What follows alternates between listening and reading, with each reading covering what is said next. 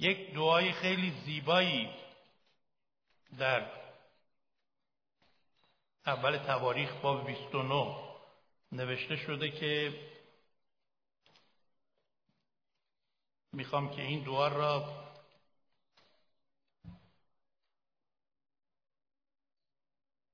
برای شما بخوانم که مربوط هست به موعظه بنده امروز دعای حضرت داوود. با هم بیستیم یک بار دیگر چون این دعاست همه ما شریک بشیم در این عبادت. و داوود به حضور تمامی جماعت خداوند را متبارک خوانده و داوود گفت ای یهوه خدای پدر ما اسرائیل تو از ازل تا به ابد متبارک هستی. ای خداوند عظمت و جبروت و جلال و قوت و کبریا از آن توست. زیرا هرچه در آسمان و زمین هست از آن تو می باشد و ای خداوند ملکوت از آن توست و تو بر همه سر و متعال هستی و دولت و جلال از تو میاد و تو بر همه حاکمی و کبریایی و جبروت در دست توست و عظمت دادن و قوت بخشیدن به همه کس در دست توست و الان ای خدای ما تو را هم می‌گوییم و اسم مجید تو را تسبیح می‌خوانیم. آمین. ای خداوند تو بر همه سر و متعال هستی ملکوت از آن توست تو بر همه حاکمی. بفرمایید. ما در طول هفته های گذشته وقتایی که بنده در خدمتتون بودم در مورد صفات خدا یا نامهای خدا صحبت کردیم. و هفت تا از آنها رو تا حالا نام بردیم و امروز هشتمیشه. خدا حاکم مطلق است. خدا حاکم مطلق است. همینطور که در این دعا خونده شد حاکمیت خدا بر همه چیز و سلطنت او بر همه کس در کتاب مقدس مشهود هست که به همه ما اعلام می‌کنه که ما در این شرایط نگران نباشیم از اینکه کنترل از دست خدا خارج شده. من خیلی خوشحالم از اینکه خدایی را میپرستم که وقتی حاکمیت او را به یاد میارم دل من قرص و محکم میشه. تسلی و آرامش و اطمینان و شادی نصیب من میشه. هیچ موضوعی به این اندازه نمی‌تونه منو راضی نگه داره. هیچ موضوعی به اندازه حاکمیت خدا نمی‌تونه باعث تسلی و آرامش من باشه. و مطمئن هستم که اگر شما هم حقیقتا باور داشته باشید معتقد باشید ایمان داشته باشید که خدا بر تمام اوضاع و شرایط زندگی ما حاکم هست همین احساس را همین برکت را به دست خواهید آورد. و ما میخواییم امروز کمی موضوع را با هم بررسی کنیم. منظور از حاکمیت خدا چیست؟ من امروز به خاطر اینکه برنامه زیادی داشتم نرسیدم که نوتی آماده کنم بدم ولی برادر حسین ایشون ماهر هستن که از صحبتهای من اون چیزی را که باید بگیرند اینجا یادداشت می‌کنن تا شما هم شریک بشید. ولی در شنیدن آنچه هم که میشنوید می‌تونید با من شریک بشید در آنچه که کلام خدا درباره حاکمیت خدا می‌گوید. وقتی می‌گوییم خدا حاکم هست حاکم مطلق هست این لاقل سه تا معنی داره. اولیش اینه که تمام کنترل و تسلط بر همه چیز و همه کس در دستای خدا قرار داره. در مزمور 103 آیه 19 می‌گوید که خدا تخت خود را بر آسمان ها استوار نموده سلطنت او بر همه مسلط است. بنابراین ما از کلام خدا داریم با شما صحبت می‌کنیم. بر همه چیز تسلط و کنترل داره. یعنی بدون اجازه خدا هیچ اتفاقی برای فرزندان خدا رخ نمیده. بنده از خانواده شهیدان مسیحی هستم و برادر من یکی از شهیدان برجسته کلیسای ما بوده. 20 سال پیش این واقعه گذشت و ما در آمریکا 25 ژانویه 20 سالگرد او را با شکوه و جلال در حضور جمع خیلی زیادی از ایرانیان و غیر ایرانیان گرفتیم. شما هم می‌تونید در فیسبوک هفسپیان مینستری این را پیدا کنید و خیلی راحت می‌تونید وارد بشید و تمام برنامه اونجا هست. به صورت تصویر زندهشم و مطمئنا خیلی برکت خواهید یافت از این برنامه. ما در طول این مدت چیزی که از کشیش های کفسپیان یا اسقف های کفسپیان باید گفت آموختیم در طول زندگی. آرامش عظیمی بود که ایشون داشت به علت اعتقاد به حاکمیت خدا. برای اینکه او کاملا معتقد بود که کنترل در دست خداست و آیه دوست داشتنی ایشان که خیلی این آیه رو دوست داشت و آیه طلایی بود برای زندگی ایشون این کلام بود که حتی گنجش بدون اراده پدر شما به زمین نمیافتد. از فرمایشات عیسی مسیح بود. پس او کاملا معتقد بود که اگه خدا به فکر گنجشکان هست بدون اراده خدا بر ما انسان ها هیچ اتفاقی نمیافته. چون ما بسیار افسرتر از گنجشکان هستیم و اشرف مخلوقات نامیده شدیم و خدا ما را به صورت خودش خلق کرده. بنابراین نمیترسید ایشون از مرگ و کارهایی که ایشون انجام می‌داد زندگیش در خطر بود چون ایشون به شدت ایستاده بود بر علیه ظلم بیعدالتی بر علیه کسانی که به کلیسا جفا میرساندن و در حقیقت این که میگم بر علیه نه اینکه مبارزات سیاسی یا مبارزات نظامی می‌کرد ولی از لحاظ اعتراض بین المللی خب ایشون فردی بود که به آزادی مذهب خیلی معتقد بود و از این جهت فریاد او این بود که باید آزادی مذهب در کشور حاکم باشه. چیزی که الان وجود نداره. و او برای آن حاضر بود جون خودشم فدا کنه. من خاطرم میاد ده روز قبل از شهید شدن ایشون نامزدی دخترشون بود بنده مدیر اون برنامه نامزدی بودم. وقتی که تمام شد نامزدی و همه مهمون ها رفتن ما نشستیم خانوادگی دور هم که یه رفع خستگی بکنیم. برادرهایی فرمودن که خب خدا رو شکر اینم گذشت. اینم به خیر گذشت. من الان خیالم راحت شد و برای شهید شدن بیشتر آماده هستم.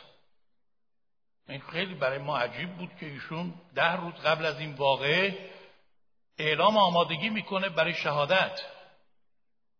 و خیلی هم با آرامش انگار که مثلا می‌خواد به یه جای خیلی بهتری بره خیلی جای پرجلالتری بره و خیلی دلش غرص بود برای این مطلب. و من به ایشون گفتم برادر هایک این حرف چیه امشب در شب نامزدی شما میگید؟ شهادت چیه؟ ما می‌خوایم شما هم میشه گفت خب حالا نگران نباش. من که آرامش دارم بدون اینکه پدر آسمانی ما امضا کنه هیچ اتفاقی رخ نخواهد داد. و من ایمان دارم که اگر اراده او باشه یک روز او امضا کنه و راضی باشه حتما اون بهترین هم است. و صحبت را بر اینکه دید ما ناراحت داریم میشیم ادامه نداد. ولی شما از این حرف چی می‌فهمید؟ وقتی یک نفر به حاکمیت خدا بر تمام اوضاع و شرایط و کنترل او بر زندگی همه معتقده می‌تونه یک چنین شخص راحت و آرامی باشه. شما سرودهایشون رو که میشنوید یا ما می‌خونیم در کلیسا به نام سرودهای آرامبخش های کفسپیان معروفه. و این سرودها واقعا آرامش روحی و تسلی واقعی به همه ما عطا می‌کنه مخصوصا که ایشون کاملا معتقد و ایمان داره به آنچه که می‌خونه. حاکمیت خدا معنی دیگری غیر از کنترل خدا بر اوضاع که داره به معنای اینه که خدا صاحب و مالک همه چیز هست. هر آنچه که ما به دست میاریم از اون نشأت می‌گیره. عظمت و جبروت و جلال و قوت و کبریایی از آن خداست. آنچه در آسمان و زمین هست از آن اوست. ملکوت از آن اوست. دولت و جلال از او میاد. عظمت دادن و قوت بخشیدن به همه کس در دست اوست. وقتی ما اینو میپذیریم که خدا صاحبه خدا مالکه و ما امانت داریم. این خیلی رو زندگی ما رو تفکر ما رو روش اخلاقی ما تاثیر می‌ذاره رو برخورد ما با زندگی تاثیر می‌ذاره. من خیلی ناراحت میشم وقتی میشنوم که اغلب افراد میگن این پول منه این ملک منه این ماشین منه این خونه منه. خواهش می‌کنم این چیزا رو به کار نبریم. ما صاحب نیستیم ما مالک نیستیم. یک نفر به من می‌گفت من زحمت می‌کشم من میرم سر کار من عرق میریزم من پول در میارم. چرا شما میگید که مال من نیست؟ گفتم الان برای شما ثابت می‌کنم که چرا بنده این حرف رو می‌زنم. برای اینکه اگر خدا این عقل و شعور رو به تو نمی‌داد خدا ذهن تو از کار مینداخت. تو از کجا می‌تونستی بری کار کنی پول در بیاری؟ اگر خدا تو را دور از جونت معلولت می‌کرد زمینگیر می‌شدی. اگر خوابتو می‌گرفت اگر معدت از کار میافتاد نمی‌تونستی غذا رو هضم کنی. شما از کجا می‌تونستی توانایی و حکمت داشته باشی که بری کار کنی پول در بیاری؟ بنابراین منشأ و ریشه تمام چیزهایی که ما داریم از خدا نشأت می‌گیره. همون شعری که اغلب روی تریلی های ایران می نوشتن یا اتوبوس ها خیلی با معنی واقعی. در حقیقت مالک اصلی خداست. این امانت بهر روزی نزد ماست. ما امانت داریم ما صاحب نیستیم. او مالک و صاحب بر همه چیز زندگی ماست. و اینو ما باید واقعا بپذیریم و باور کنیم که حقیقت داریم. پسردایی بنده کشیشتار و خاچیکی که اغلب تو ماهواره تلویزیون مسیحی هم ایشونو می‌بینید. من و ایشونو بردرهای با هم ایمان آوردیم. ایشون شبان یکی از کلیساهای خوب لس آنجلس هست. ایشون میگه من هر روز صبح که از خواب بیدار میشم قبل از اینکه لباسامو بپوشم یه آینه از جلوی خونه ما. میگه به خودم میگم سارو او خداست و تو بنده او هستی. تسلیم حاکمیت او شو. تو خدا نیستی او خداست. تو امانت داری تو صاحب نیستی تو مالک هیچ چیز نیستی. ما هیچ چیز را در این دنیا با خود نیاوردیم و هیچ چیزی را هم با خود نخواهیم برد. همه این چیزها وسیله زندگی است که خدا رو به عنوان امانت به ما داده و یک روز برای همه اینها از ما حساب خواهد خواست. برای وقت ما که او به ما داده. برای سلامتی ما بدن ما که او به ما داده. برای استعدادها و عطایایی که او به ما داده. برای پولی که او به ما داده. برای نعمتهایی که او به ما داده خدا از ما حساب خواهد خواست. خدا میگه تو با اینا چیکار کردی؟ تو میگه خیلی مال من بوده. خدا میگه حرف نزن. حرف نزن. هیچی مال تو نبوده. همه چیز هدیه من بوده به تو. تو با هدایای من چیکار کردی؟ چگونه اون را به کار بردی؟ در چه کارهای خوب اونو مصرف کردی؟ چگونه از این نعمتهایی که به تو بخشیدم به بهترین نو استفاده کردی؟ چه گنجهایی در ملکوت آسمان ذخیره کردی؟ ما نیازی نیست مثل اسکندر مقدونی که وقتی هندوستان را گرفت گریه کرد. برای اینکه دیگه جایی نبود که بگیره. ولی همین شخص وصیت کرد که وقتی من مردم دستای منو از تابوت بیرون بذارید. که همه بدونن اسکندر که فاتح تمام دنیا بوده با خودش هیچ چی رو از این دنیا نمی‌بره. این یک حقیقتیه. حقیقت تلخیه ولی ما باید باور داشته باشیم که ما مالک نیستیم. مالک خداست. و اما معنی سوم حاکمیت خدا به معنای سر بودن و تقدم بودن خداست. خدا بر همه کس و همه چیز سر و متعال هست چنان که در این قرائت خونده شد.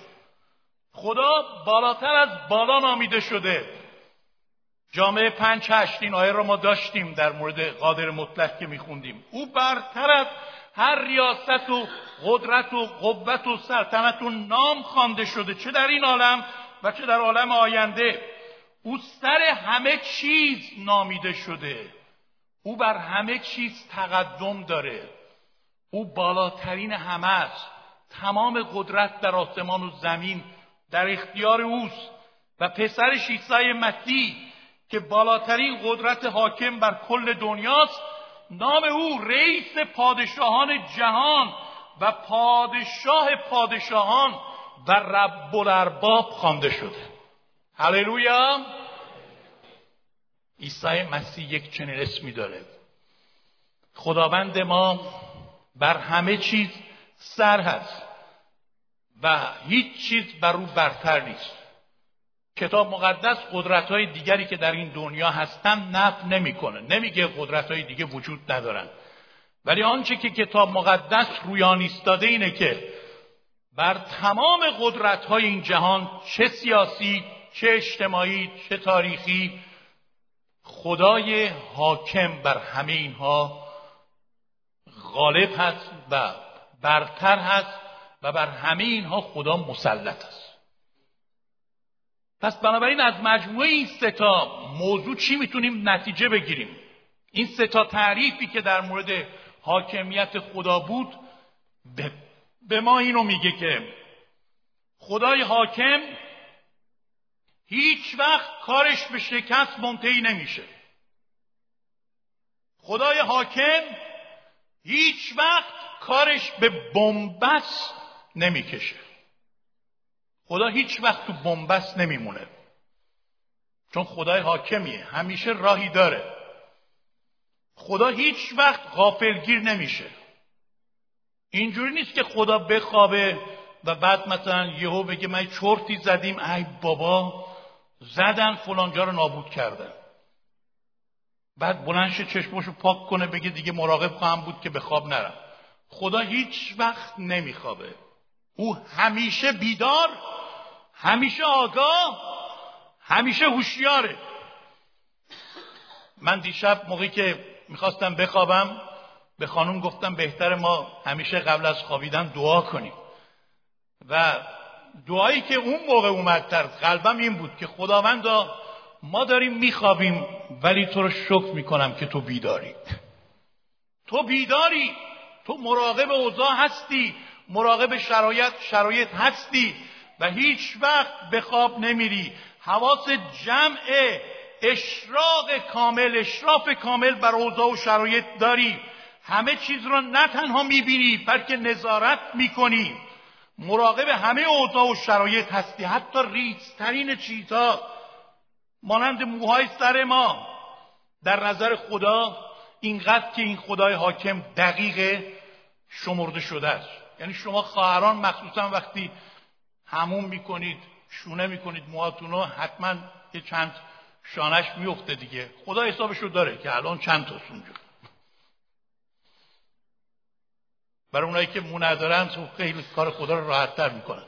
ولی خب اشخاصی که موهاشون زیاده شمرده شده است. خدا میگه یک لیوان آب شما به اسم من به کسی می‌دید من حسابشو دارم. یعنی چقدر دقیقه. برای اینکه اشراف کامل بر همه چیز داره. همینطور که عرض کردم میگه حتی یه گنجش که ریسترین حیوانات بدون اراده من به زمین نمیفته خدا خدای بیداریه. خدا رو کسی نمی‌تونه فریب بده. خدا رو کسی نمی‌تونه سرش رو بذاره. چون او بر همه چیز حاکمه. بر همه چیز که میگیم یعنی همه چیز. یعنی بر طبیعت خلق شده خودش حاکمه بر دردها و رنجها و بیماریها حاکمه بر شیطان و روحای پلید حاکمه بر مردمان شریر و مخالفین و دشمنانش حاکمه بر رهبران سیاسی و اجتماعی قدرت‌های بزرگ این جهان او حاکمه بر تمام دولت‌ها و نمایندگان و پارلمان‌ها او حاکمه. بر هر سه زمان زندگی ما چه گذشته و چه حال و چه آینده او حاکمه. بر بقایه ناگوار زندگی ما بر اتفاقات غیر منتظری که در زندگی ما رخ داده او حاکمه. بر مرگ و زندگی ما او حاکمه. آیا چیزی را می‌تونید نام ببرید که خدا اونها حاکم نباشه؟ من اخیرا شنیدم که در ژاپن یک بیداری روحانی کوچیکی اتفاق افتاده که قبلا نبود. ژاپنیا خیلی سخت ایمان می آوردن چون تکنولوژیشون آنقدر بالا بود و درکشون فهمشون دانششون اینقدر زیاد بود. ژاپنیا رو وقتی می‌بینید شما تو ماشین تو قطار اینا هیچ وقت بیکا حتی موقع غذا خوردن که دو تا کتاب اونجا هست.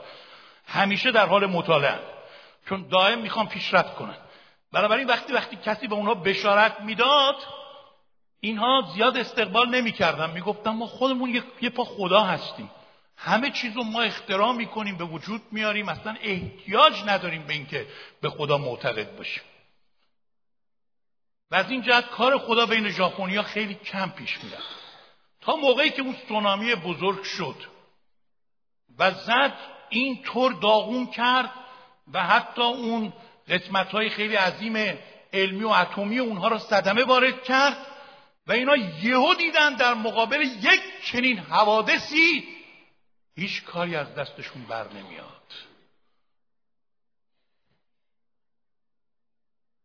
یک نفر از ژاپنیا گفته بود خدا فقط به ما اینجوری کرد. اینجوری. فقط یه دونه تلنگر زد. هنوز نزده با دست. اگه بزنه تو تمام ژاپن از بین میره. تمام دنیا از بین میره.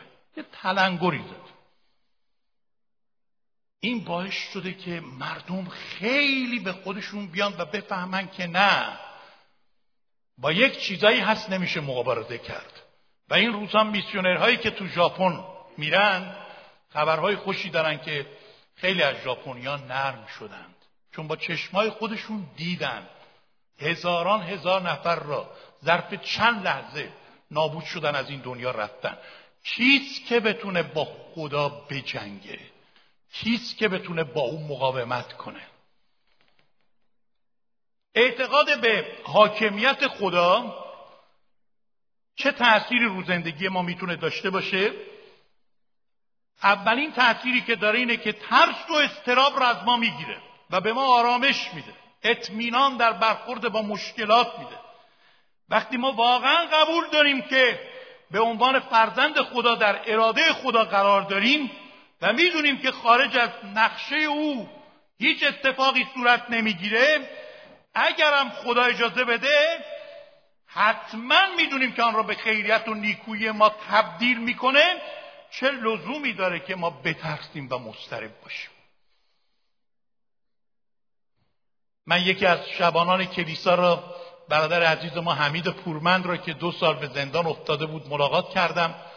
ایشان می‌گفت که من وقتی افتادم به زندان اولین شب خیلی برای من سخت بود و گفتم خداوندا چرا دوستای دیگر من آزاد شدن ولی من امروز الان اینجا هستم؟ چون ده نفر بودن با هم دستگیر شدن. چهار روز نگه داشتن.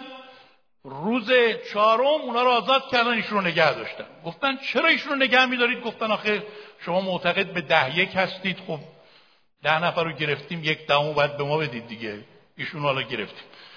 میگه گفتم چرا من باید ده یک اینا می‌شدم؟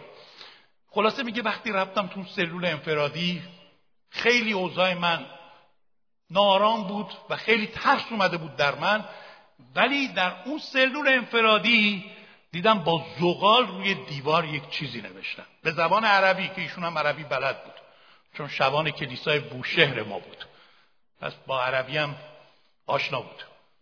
نوشته بود که ای برادر من یوسف را در زندان بیاد بیار. میگه همانجا خدا با من حرف زد که من برای یک نقشه اجازه دادم که تو اینجا باشی. پس یوسف را به یاد بیار که او رفت زندان و چون خدا بر اوضاع و شرایط حاکم بود یوسف را در زندان هم به کار برد و او را آماده ساخت برای اینکه بعد بشه نخست وزیر مصر. ولی قبل از اینکه به این مقام برسه لازم بود از سختی ها عبور کنه و باور داشت یوسف که بر تمام این سختی ها و مشکلات خدا حاکم بود. این برادر میگه بعضی که از سلول انفرادی منو آوردن بخش عمومی بعد از چند ماه میگه من اونجا با خیلی فرصت داشتم که دعا کنم.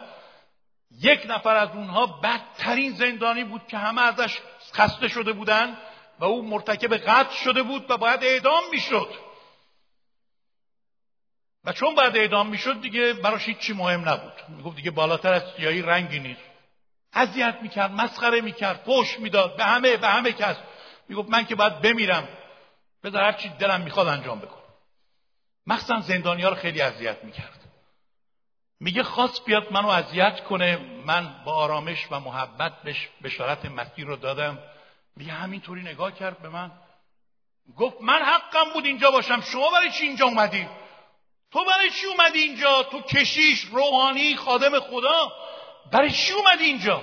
میگه همون موقع بهش گفتم برای تو اومدم. برای تو. برای نجات تو. میگه همانجا مکس کرد گفت برای نجات من اومدی.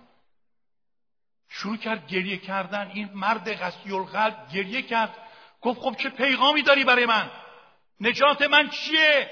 وقتی درباره عیسی مسیح باش صحبت کردم و نجات او رو شر دادم این مردی که جنایت های بسیاری کرده بود و برای او خیلی راحت بود که به همه چیز و همه کس بدبین باشه شکست دل شد گفت می‌تونی منو کمک کنی نجات رو پیدا کنم؟ وقتی قلبش رو داد به عیسی مسیح منو بغل کرد گفت واقعا چیزی که روی من اثر کرد این بود که من برای خدا اینقدر با ارزش بودم که خادم خودش رو به این زندان فرستاد برای نجات من یکی. من از این خدا ممنونم که برای او اینقدر ارزش دارم. من چنین خدایی را تا حالا نشناخته بودم. بعد از نجات او چند روز بعد او را صدا می‌کنم به یه بخش دیگری می‌برن که اعدامش کنن. ولی آمد منو بغل کرد گفت خوشحالم که راه نجات را به من نشان دادی و الان می‌دونم که بمیرم کجا دارم میرم.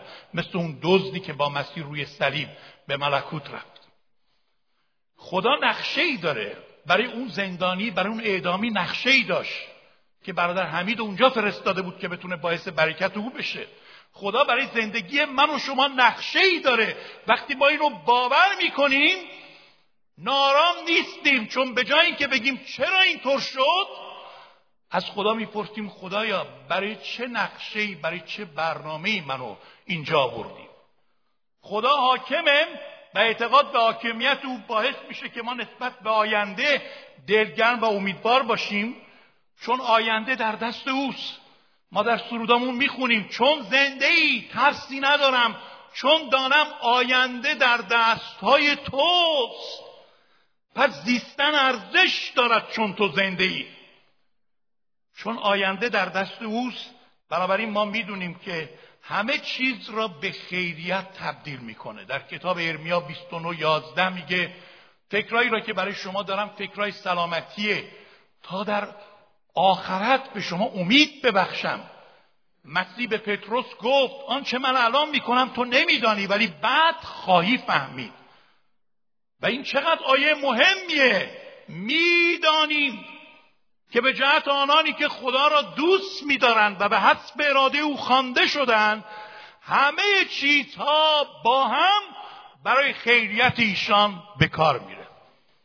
چون خدا حاکمه اعتقاد به حاکمیت خدا باعث میشه که ما باور داشته باشیم که هر اتفاقی در زندگی ما اگر در اراده خدا و در عشق خدا به سر ببریم به خیریت می انجامه و به نفع ما خواهد شد.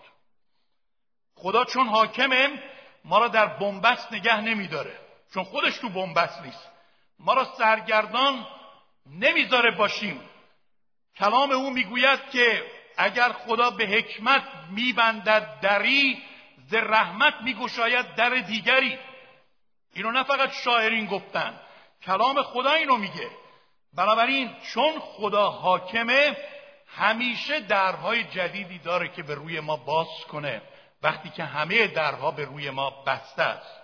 حاکمیت خدا باعث میشه که ما واقعا بتونیم بر شرایط سخت زندگی غالب بشیم و روی شکرگزار داشته باشیم.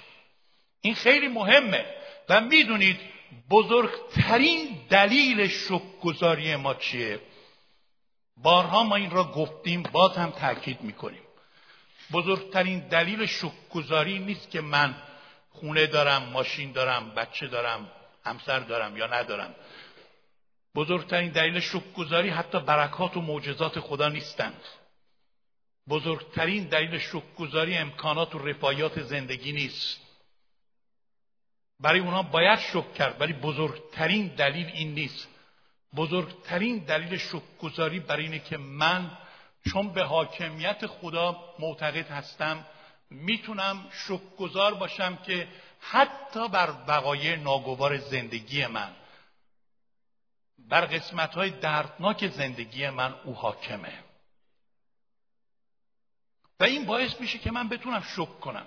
وگه نه نمیشه این آیه را اجرا کرد که کلام خدا میگه پیوسته برای همه چیز خدا رو باید شک کرد. میشه؟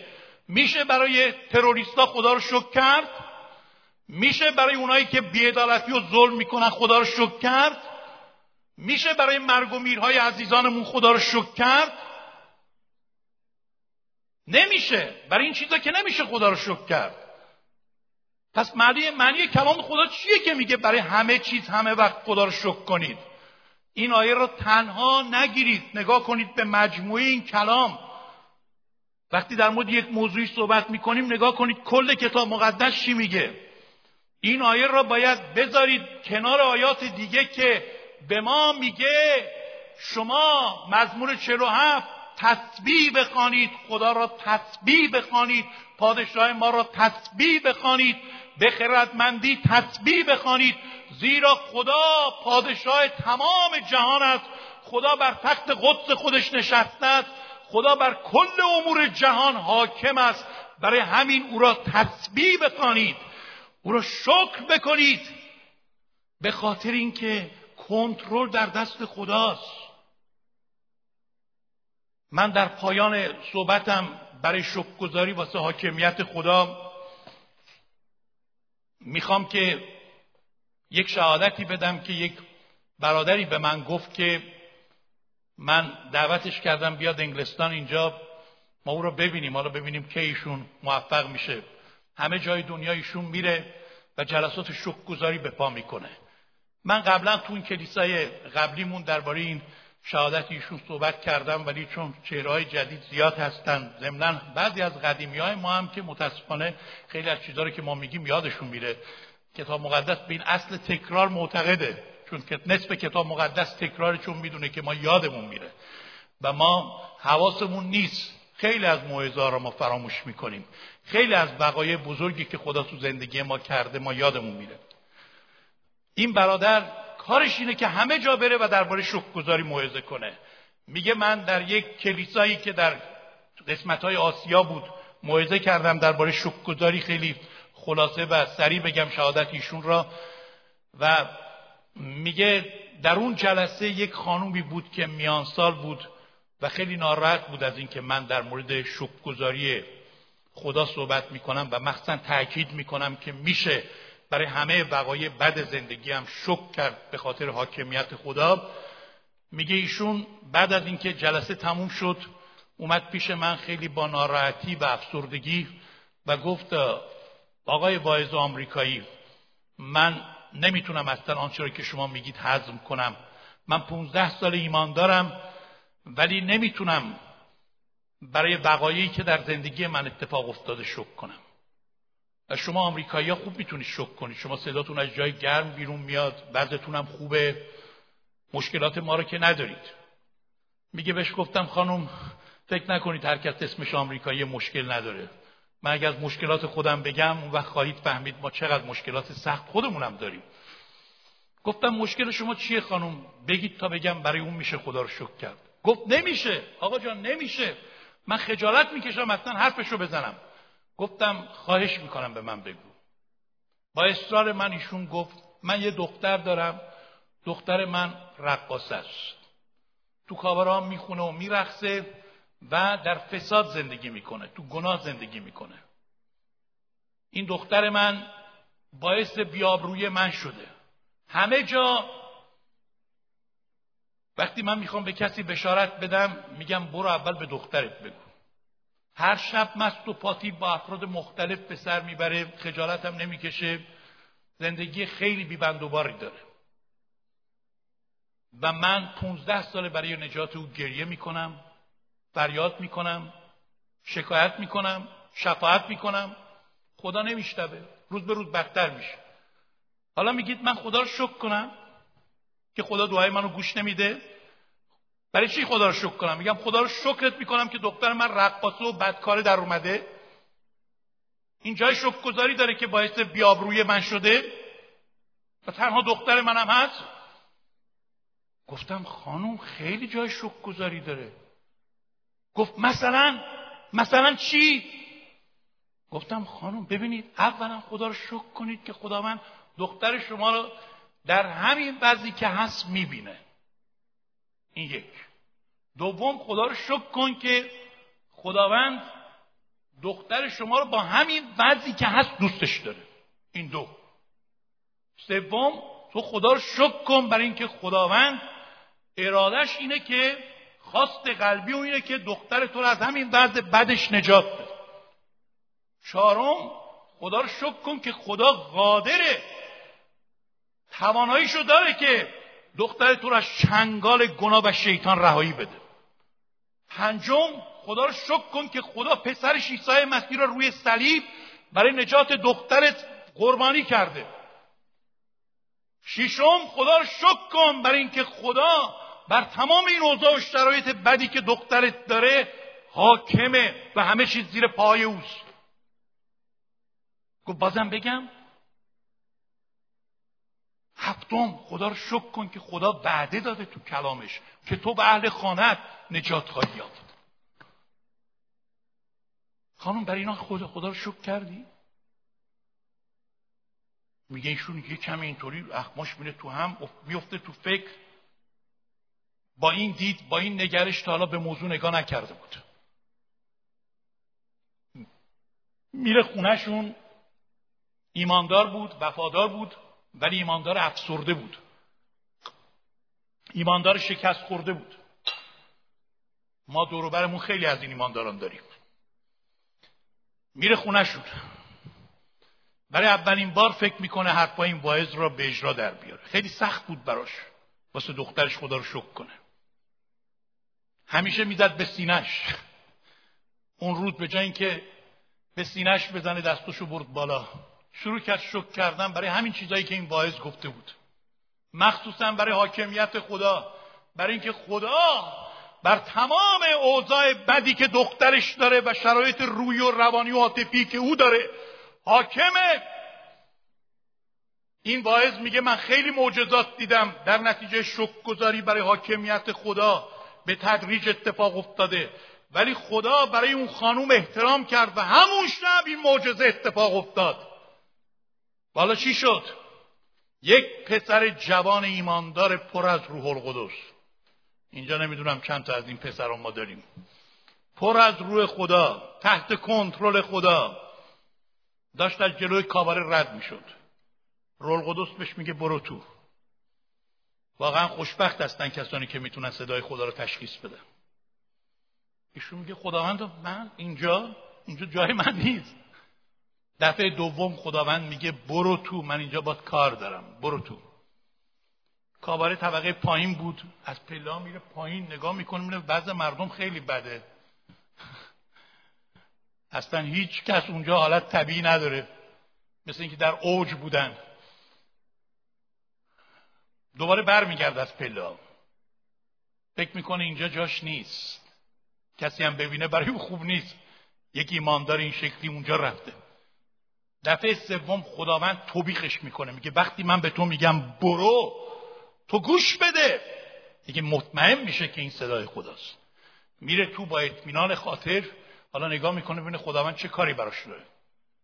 اون دختر خانم داشت اونجا برنامه اجرا می‌کرد.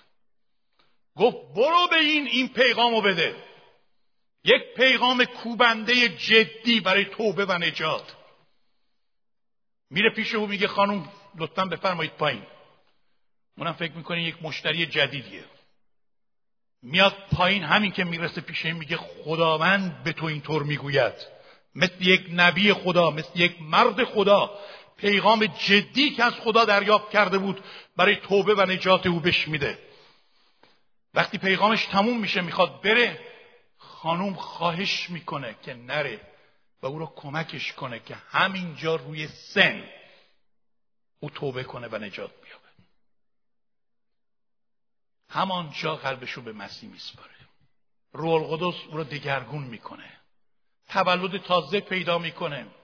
دختری که بعد از پونزده سال گریه ها و شکایت ها و شکوه های مادرش نجات نیافته بود اون شب ایمان میاره. وقتی نصف شب می‌رسه خونه مادرش هنوز داشت شکر می‌کرد. و دختر فریاد می‌زنه. مامان جواب پونزده سال گریه و نالهات رو امشب گرفتی و او در جواب میگه دخترم نگو جواب پونزده سال گریه و نالهات رو گرفتی. بگو پاداش و هدیه شکرگزاری امشب تو گرفتی. وقتی من خدا را برای حاکمیت او در زندگی تو شکر کردم خداوند به سراغ تو آمد و تو را نجات داد. وقتی ما می‌فهمیم خدا حاکم بر اوضاع و همه چیز زیر پاهای اوست اون موقع می‌دونید چه اتفاقی دیگه میفته همه چیز زیر پاهای ما هم قرار می‌گیره. و نه فقط خدا حاکم میشه ما در حاکمیت او شریک میشیم. و نه فقط خدا مسلط میشه ما در تسلط و اقتدار او شریک میشیم. و نه تنها خدا به موضوعات مثل خودش نگاه می‌کنه بلکه نگرش ما دیدگاه ما نسبت به موضوعات عوض میشه اخلاقیات ما عوض میشه نحوه تفکر ما عوض میشه روش زندگی ما عوض میشه و بعد از آن واقعا باورمون میشه که اوضاع و شرایط دست اون استا کریمه. دست کسیه که کنترل در دست اوست. آیا این زندگی زیبا نیست که ما تحت کنترل او به سر ببریم؟ ما در دنیای طوفان زده ای به سر می‌بریم. در یک کشتی هستیم همه ما که دائم امواج خروشان بهش می‌خوره. یه بچه کوچیکم تو یک چنین کشتی بود. همه ناراحت و نارام بودن که کشتی غرق میشه ولی این بچه خیلی آرام بود. خیلی آرام بود. می‌دونید دلیلش چی بود؟ به مادرش گفت مامان فقط می‌خوام بدونم که بابا ناخدای کشتیش باباش بود. بابا پشت فرمانه سکان دست باباست. گفت آره دخترم. گفت پس من با خیال راحت میخوابم. چون می‌دونم بابا از پس این امواج بر میاد. این کشتی را خوب هدایت خواهد کرد. عزیز من پدر آسمانی ما سکان در دست اوست. وقتی به شما میگیم به عیسی مسیح ایمان بیارید تسلیم او بشید. می‌دونید معنیش چیه؟ یعنی سکان زندگیتون و فرمان زندگیتون رو بسپارید به دست اون حاکم مطلق. بسپارید به دست اون کسی که فرمانده است. پادشاه است مقتدر است و بر همه چیز مسلط است. بسپارید به او. او کشتی شما را به سلامت به مقصد خواهد رساند. هللویا! جا نداره ما برای حاکمیت خدا بیستیم و شک کنیم. بیستیم همه ما. خدا رو شک کنیم برای حاکمیت مطلقش. هللویا. خدای حاکم. خدای مسلط. خدایی که کنترل در دست توست. واقعا با تمام وجود شکرش کنیم و جلالش بدیم به خاطر اینکه او حاکم است. او قادر است. همه چیز در اختیار اوست.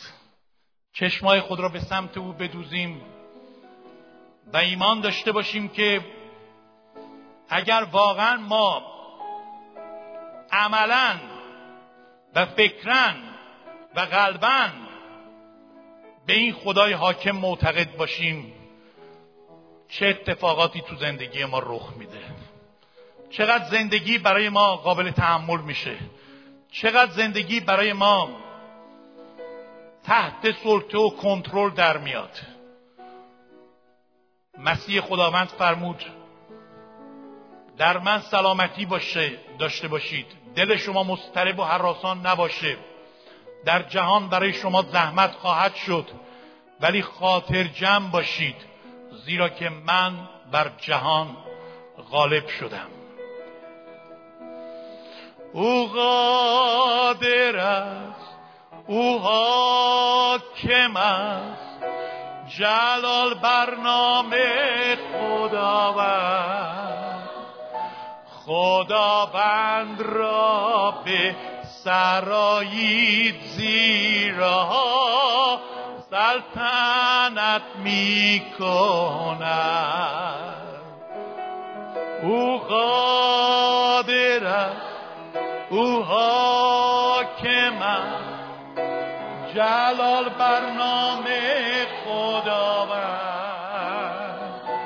خداوند را به سرایید زیرا سلطنت می کند یک بار دیگه به همین آرامی بخونیم. او قادر است. هللویا. او من جلال برنامه خداوند.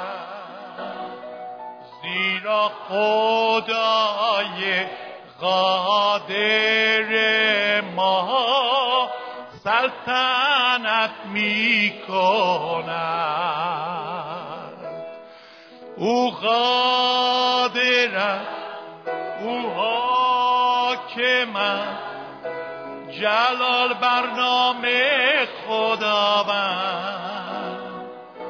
خداوند را به سرایید زیرا سلطنت می کند پادشاه پادشاهان رب الارباب سلطان سلاطین رئیس پادشاهان جهان اینجا بین ماست. مسیح به پیلاتوس گفت تو پادشاه هستی ولی هیچ قدرتی بر من نمی داشتی اگر از بالا به تو داده نمی‌شد. به همین خاطر بود با چنان صبر و آرامش و جرأت ایستاده بود جلوی او. چون می‌دانست که پدر آسمانیش بر همه چیز مسلطه. آه پدر آسمانی چقدر عالیه ما زندگی خود را به یک چنین سکانداری بسپاریم. چند نفر از شما واقعا مایل هستید زندگی خود را سکان زندگیتون رو در دست این ناخدای کشتی در دست این ملوان قرار بدید و اجازه بدید او کنترل شما را در دست بگیره. اونایی که مایلن دستاشون رو بلند کنن شک کنن چند لحظه با من. شک کنید چند لحظه با من. جلال برنامه تو باد جلال برنامه تو باد هللویا شک شک شک برنامه تو باده خداوند. اگر امروز زندگیتون رو به عیسی مسیح نسپردید بیایید سکان زندگیتون رو دست او قرار بدید. و مطمئن باشید که بقیه را او اداره خواهد کرد بقیه را او کنترل خواهد کرد بقیه را او زیر سلطه و حاکمیت خودش قرار خواهد داد. هر اتفاقی می‌خواد بیفته اون مهم نیست. مهم اینه که خدا بر اتفاقات زندگی ما حاکمه. جلال برنامه تو باد.